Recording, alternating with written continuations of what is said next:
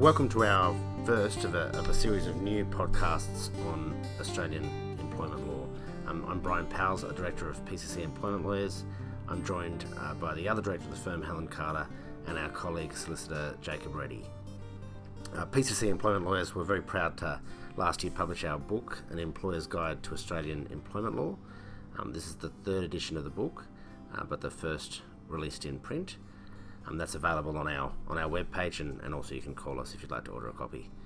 The book is designed as a practical how-to guide for employers in Australia, um, and we've tried to strip away as much of the legal jargon as we can, while still addressing some of the key legal issues and risks in depth.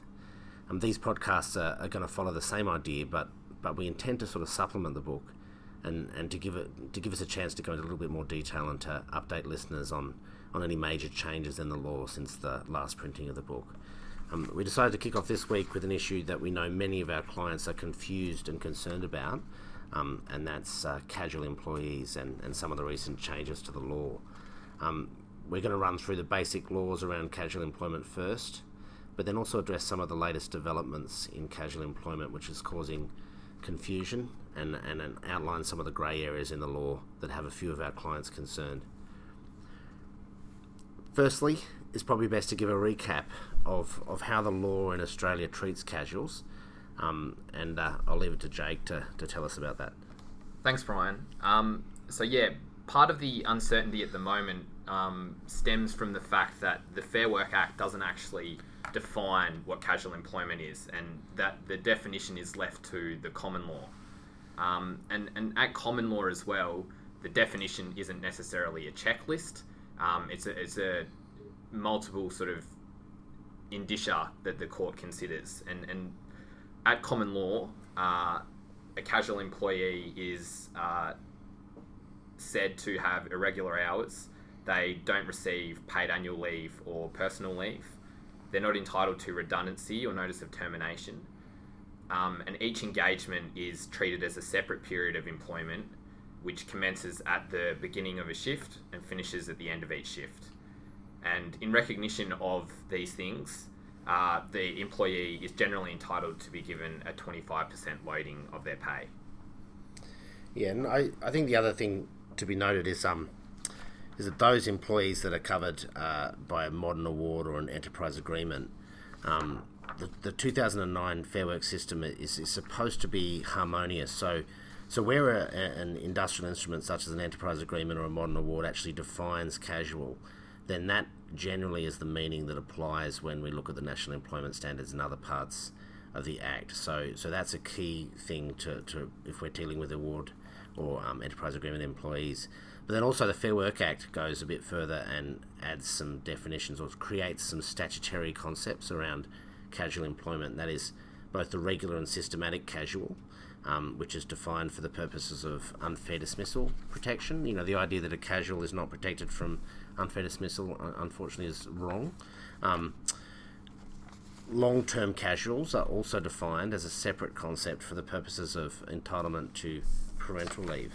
Um, so, even though the casual employee is not employed at common law between each shift, the Act recognises that the employment relationship exists above and beyond that in, in a statutory con- context in certain circumstances.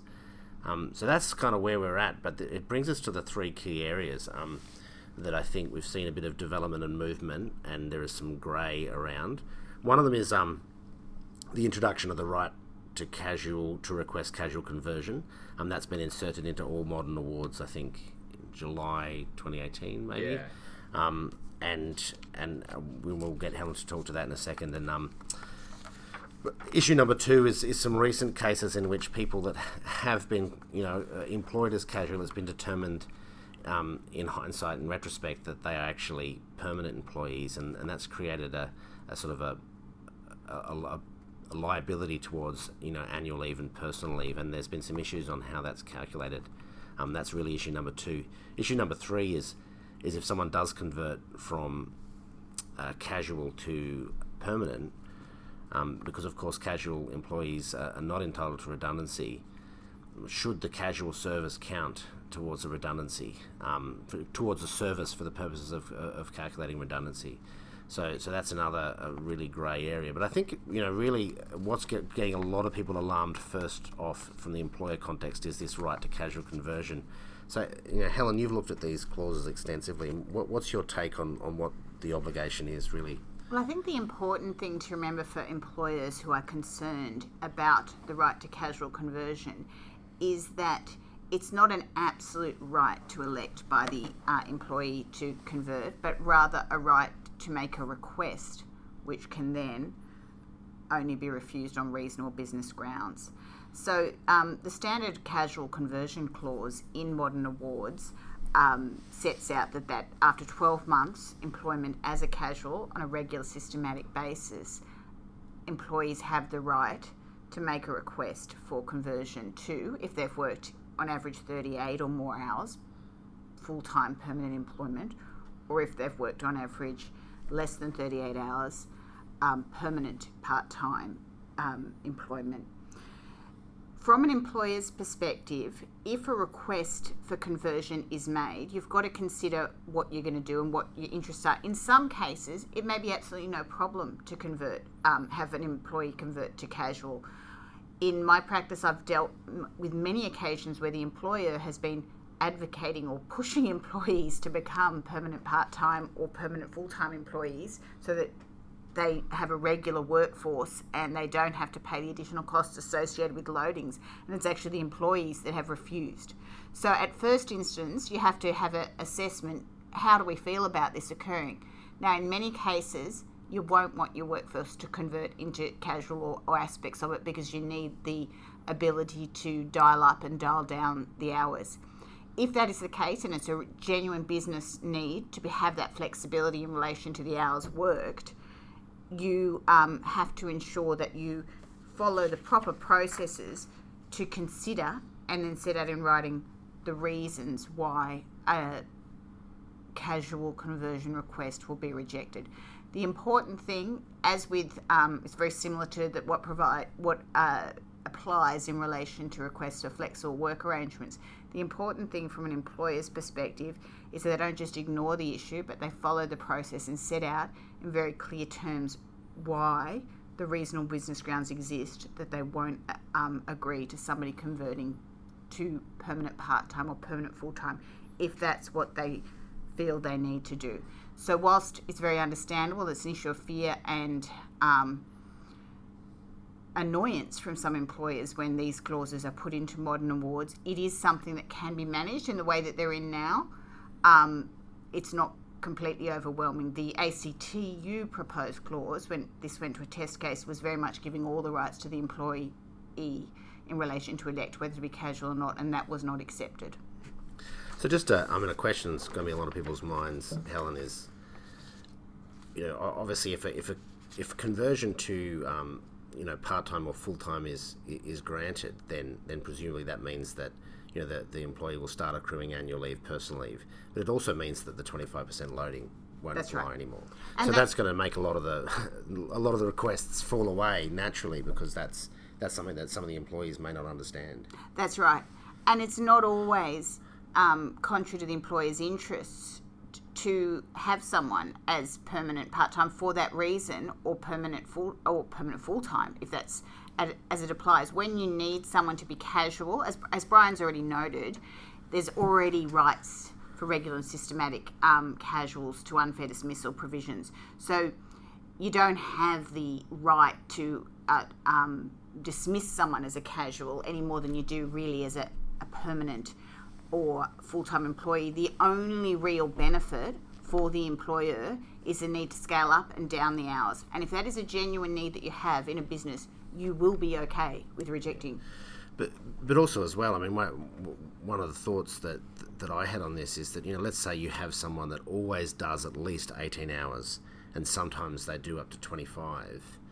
Um, is there an issue? In a sense, it's really just a, a numbers game. Is there an issue in saying, okay, well, we'll make them permanent on the basis of eighteen hours, we'll give them uh, overtime, which is paid at overtime rates between eighteen and twenty five hours when that's required, and really it's a case of okay, is the twenty five percent less you, you, you don't pay the casual loading, but you just pay the overtime rates when there's but, overtime. and which is an option you Yeah. consider. As I say, I've had a lot of um, and far more issues in my practice with uh, employers that have wanted casuals to convert to permanent part time, and, ha- and the casuals have refused because they want the cash in hand.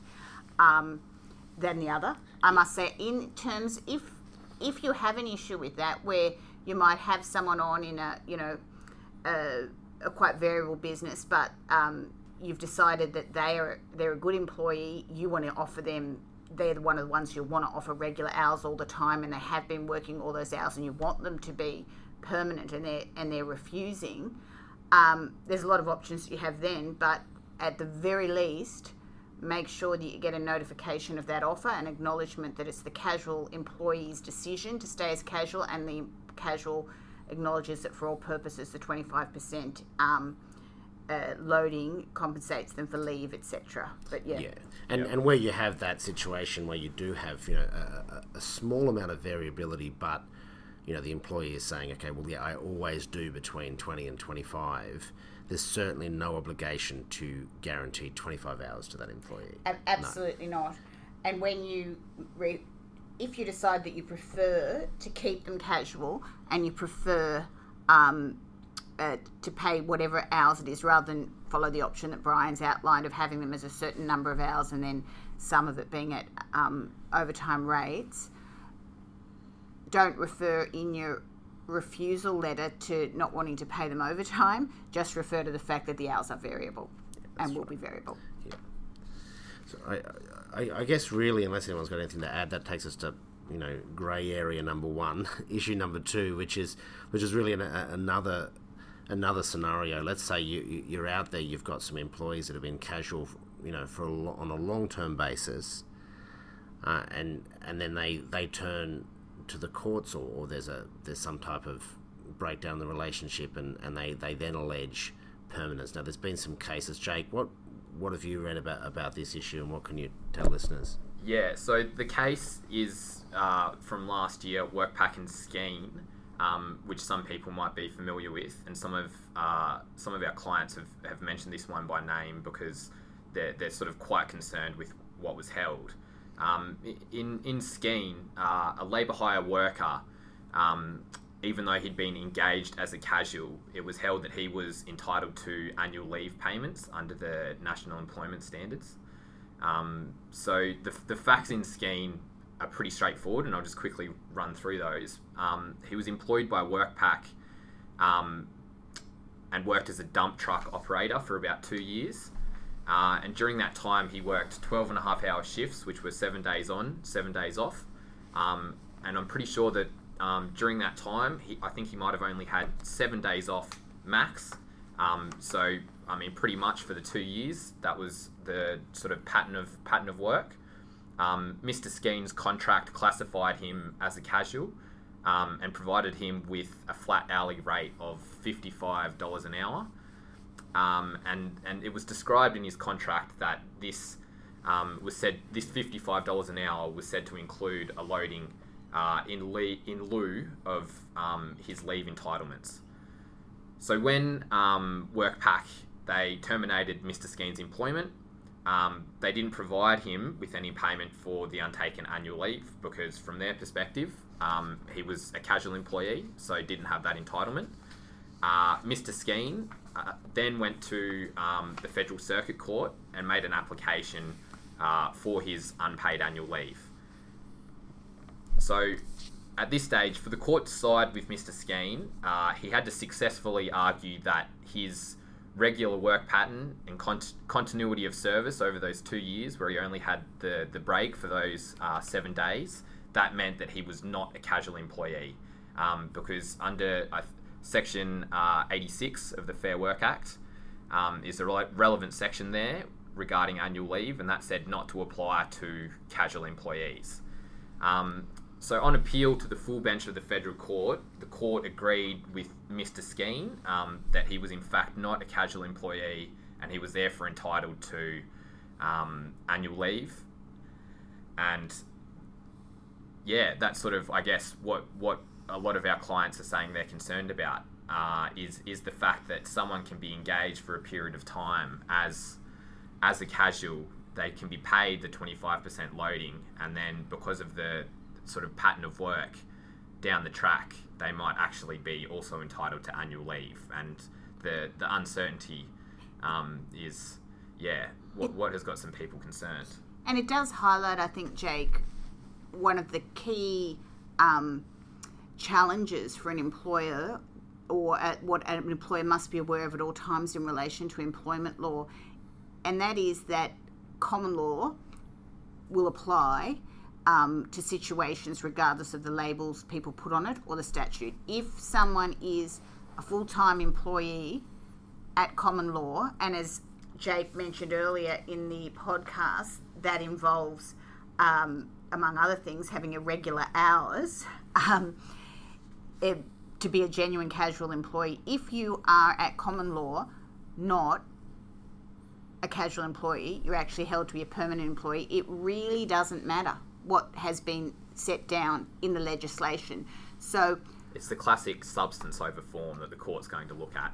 That you can't you can't change um, whether someone's a, a, casual or not by simply labelling them as that, sort of as Helen mentioned earlier.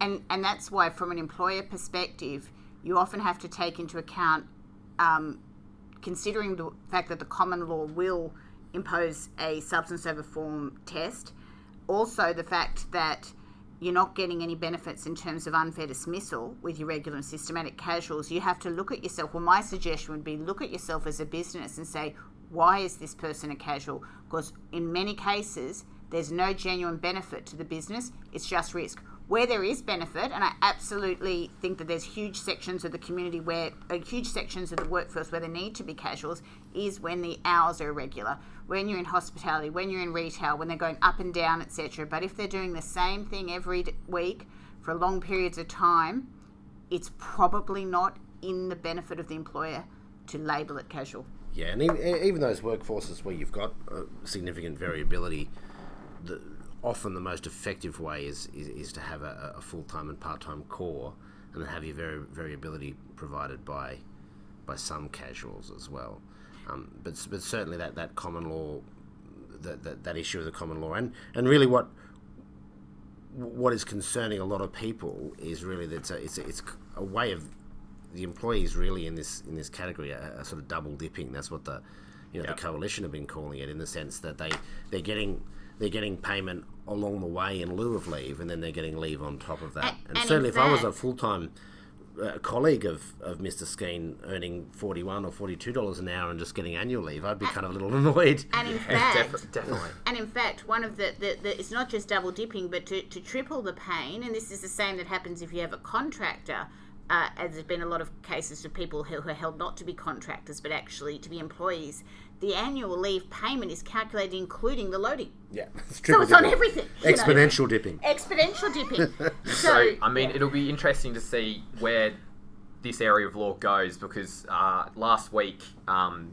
the Attorney General Christian Porter, who's also the Minister for Industrial Relations, he announced that um, the the government will be conducting a review into um, the industrial relations law, and that he specifically mentioned um, the definition of casual employee. So, um, sort of in the next year or so, potentially we might have a, a, a, statutory test for casual employee rather than leaving it to the common law. But of course, we'll, we'll have to see where that goes. Yeah, because they also um, they also were talking about you know creating a regulation, trying to slip through a regulation um, prior to the election uh, around that, and at least allowing an offset in those circumstances where, yeah. where the loading could, could be offset against it. Yeah, so that was at the end of last year when Kelly O'Dwyer was um, the um, Minister for Industrial Relations. But yeah, sort of as you've said, Brian, it was um, essentially for someone like Mr. Skene who has been paid that loading.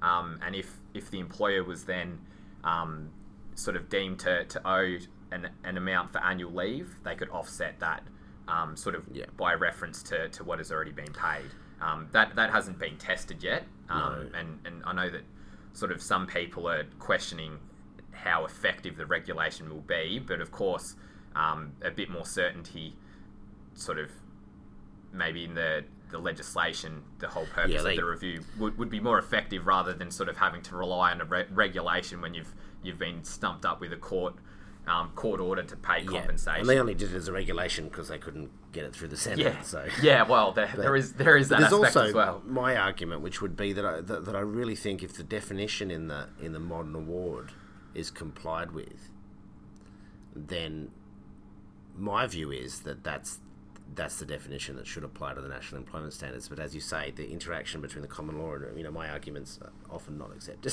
So, well, I think that obviously the difficulty with that is that the in, in the modern awards the, the differing definitions of, of casual employee. yeah, but, the, but uh, if it applies to that employee, then that's the definition that should should apply in respect to the national employment standards. So the national employment standards could mean something different for someone if they're working in the hospitality award as it does for someone. But I think I can I can see why they'd be pretty keen to avoid the. I mean, the whole idea, I suppose, of the national employment standards being that this is the the ten sort of minimum entitlements for all employees in Yeah. Australia. If if that somehow meant one thing for one employee, one thing for another, you can see why they'd sort of potentially be keen to avoid that oh, situation. Oh, absolutely, but at the same time, it's supposed to be a harmonious system. So Yeah, you know, so, you, I mean, you've there's got- clearly some tension. Really, there. the issue is you've got a word, the word being casual, that's used a thousand times through the Act, which isn't defined by the Act. yeah. And then, I mean, again, with um, the ACTU and Sally McManus's strong push, including during the election, equating the use of casual employees um, with having no security of employment, um, which I would argue is false, given that um, there's unfair dismissal protections. Um, Parental leave, and there's those parental two leave, different definitions um, just for those things. yeah, I, I would argue is false, but then comes to perhaps the only outstanding issue, um, which I think Brian is going to discuss. The only really outstanding issue where you might say at the moment, arguably, there's more security for your full time and part time employees, and that becomes redundant. redundancy, which brings us to that next point, and that's that's the one that ties in with these that creates a lot of uh, you know concern. Is is okay? Well, you've got casual employees, and if and they're not entitled to redundancy, uh, you know, in circumstances where there's no work for them because the employer decides they no longer wish that role to be done by anyone. Like a casual is not entitled to redundancy. Now, the real key issue is if they if they exercise uh, the right to request casual conversion, they're converted to a permanent employee. Let's say they do five years as a, as a casual and then one year as a permanent, and then they're made redundant. Should the five years count towards the redundancy? And that is a real grey area. And it comes down to the fact that, that service, which I think is defined in section 22 um, of the Act, again is silent on whether it should include casual or not. Now, there's been some cases in the Federal Circuit Court and the Federal Court where it's held to have been counted um, as service. Uh, there, there were some full bench of the Fair Work Commission cases where that was the case, but the current full bench of the Fair Work Commission um, standard is that it, it, that it shouldn't be counted um, towards service. Now, of course, the federal court, you know, is, is a binding precedent um, that the full bench of the Fair Work Commission is, is only is only persuasive, but but a lot of people in in our field can w- would say that the, the full bench of the Fair Work Commissioner, as a specialist tribunal on this subject, should should really know better. But it's it's going to be very difficult. But it does create the very odd situation where, let's say, you have a workforce of people that have been casual for a long time. You try and do the right thing by being proactive, but but the, the potential redundant, redundancy liability becomes a major disincentive. I, I would not be surprised myself if the matter went to a, a proper consideration by, for example, a full bench of the full court, of the federal court, that it was rejected. Yeah. Uh, if you read um, the dissent of Cambridge Yeah. in uh, the Fair Work Commission decision, which first raised this possibility, it, it's, I mean, Commissioner Cambridge is a very balanced and uh, experienced and sensible commissioner, but he sets out legally the absurdity, I think in a compelling way, the absurdity of counting casual service for the purposes of Because redundancy. I mean, it obviously ties back into they've already received, in a way, the the twenty five percent casual loading is is go- going towards sort of consideration of if they were to be terminated or made redundant, then they're not entitled to that payment. It's, it's ab- absolutely in, in terms of substance, but even just in terms of form and how the whole Fair Work Yeah. Act works and the definition of service in Section 22, the number of instances where if you really think service includes casual service, it would throw huge amounts of the act into a, i- in my opinion, Yeah, into a it's the better ludicrous. it's the better legal view but but but but as as usual in industrial relations i think where there is a grey area um, the the lower courts you know the single judges or, or, or the, the inferior courts tend to have a a, habit of, of just playing playing safe in terms of giving it to the employee, especially when you're talking about a, a negligible amount. But when you're talking about a, a large workforce that has been a long term casual workforce, you, you, could be really talking about major liabilities for employers, um, which just creates disincentives for, to, to try and correct any of these issues or to to um, grant the, the conversion. Well, employers need certainty, and I mean, if there's you know all, all the sort of economic concerns at the moment, all that sort of stuff that, that that's been um, sort of discussed at length um, in the media. Yeah, there's definitely just a need for, for some of these areas that we've mentioned today for, for Yeah. a bit more certainty um, for the for the benefit of, of not just the employers but the employees as well. So, what can you do? In conclusion, what does this mean for employers? And I know we've raised a lot of questions and, and perhaps not provided as many clear answers as we could because of the, the level of uncertainty. But there are some real takeaways. And um, I would say one of them is assess your workforce regularly in terms of casual versus permanent part time, full time, and decide, crunching the numbers in terms of the a limited amount of overtime for part time employees, etc., what is the best way forward for you on a financial basis, and what is the substance of the arrangements. Um, and don't be afraid to push to change employees from casual to permanent part time or full time if they are that don't avoid issues. Um, don't just allow Mr. Uh, Mr. Skene situation to arise where someone is just doing full time hours for casual rate plus loading for years on end. It will often end badly. Um, so don't do try to bring that situation to a head. Um, even the risk of converting them and then the past service being um, service for the purposes of redundancy is not as much of a worry as something like an annual leave or long service leave uh, claim. Um, Yeah, so can you, what you're really saying is be proactive and convert now. be proactive and convert now. Now, um, ca- long annual leave is not accrued for casual employees, but what you've got to remember about annual leave is you pay it out always. Redundancy is a contingent entitlement. In many of these cases, the person is never going to be made redundant. And whilst it's it's an area for concern, it's not nearly as much of a concern as having someone who is in fact full time um, working as a casual. Continues to be paid that 25% loading, 25%. and then you get the double dipping down the track. But but also the the, the, the actual process of converting a long term casual into a permanent employee, a year down the track, you've got strong evidence that they were casual first and then permanent. afterwards. Exactly. Whereas if you just leave it, um, you know, you bury, bury the head in the sand, then then, then the risk just increases. Well, the only reason you could not do it, the only current, the only reason for not doing it now, uh, for the employer's sake, would be, oh, well, what if this um, undecided area of law in terms of redundancy um, falls in favour of uh, counting casual service, and they're now permanent, um, but. Uh, that w- will that be a whole lot of liability I haven't allowed for uh, that I wouldn't have had if I'd made them permanent? Well, I would say on that is one, a lot less risk than the annual leave thing, and two,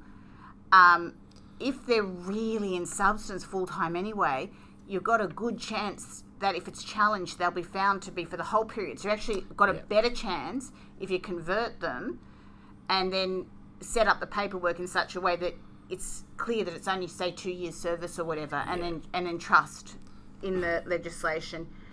Third issue: if a request is made and you really um, do need them to have variable hours, which many businesses do, don't ignore it. Make sure you write a very careful response which sets out the reasonable business grounds. yeah, It can be sometimes something you need to get, it like flexible work requests that you need to get advice on, um, or you know from experienced HR practitioner at the very least because they need to be done carefully and if it appears in any way to have not been genuinely considered you could get yourself into trouble even if you do have reasonable business grounds. Yeah, really. So to sum it up in, in really one one sentence, so, you know, a lot of clients are saying, "Is this a crisis? Is this a crisis?" You know, with, with casual employment, and really, it's not. It's it, it, there, there's no there's no immediate problem, but I think it's it's fair to say that gone are the days where you could simply choose to employ casuals to make your life easier. That's just not you know that that's not the case anymore. And I mean the myth, the myth that if someone's a casual, you can, I mean, sort of as we've mentioned earlier in the podcast, that you can just dismiss them. There was a, a case only yesterday or a few days ago um, that was published from the Fair Work Commission where someone acted on sort of that assumption, and the, the commissioner was quite scathing that Yep. um, That's you can't just you can't just sack an, a casual employee for no, reason. No, and really the, the casual the, the, the idea of casual employees being a little bit more expensive and lower risk. That's it. Yeah. In my in my view, in most cases, they're just more expensive. so, like to conclude, thank you. This has been our first podcast. We will be doing them every um, two weeks, and we look forward to you joining us. Thanks. Thanks. See ya.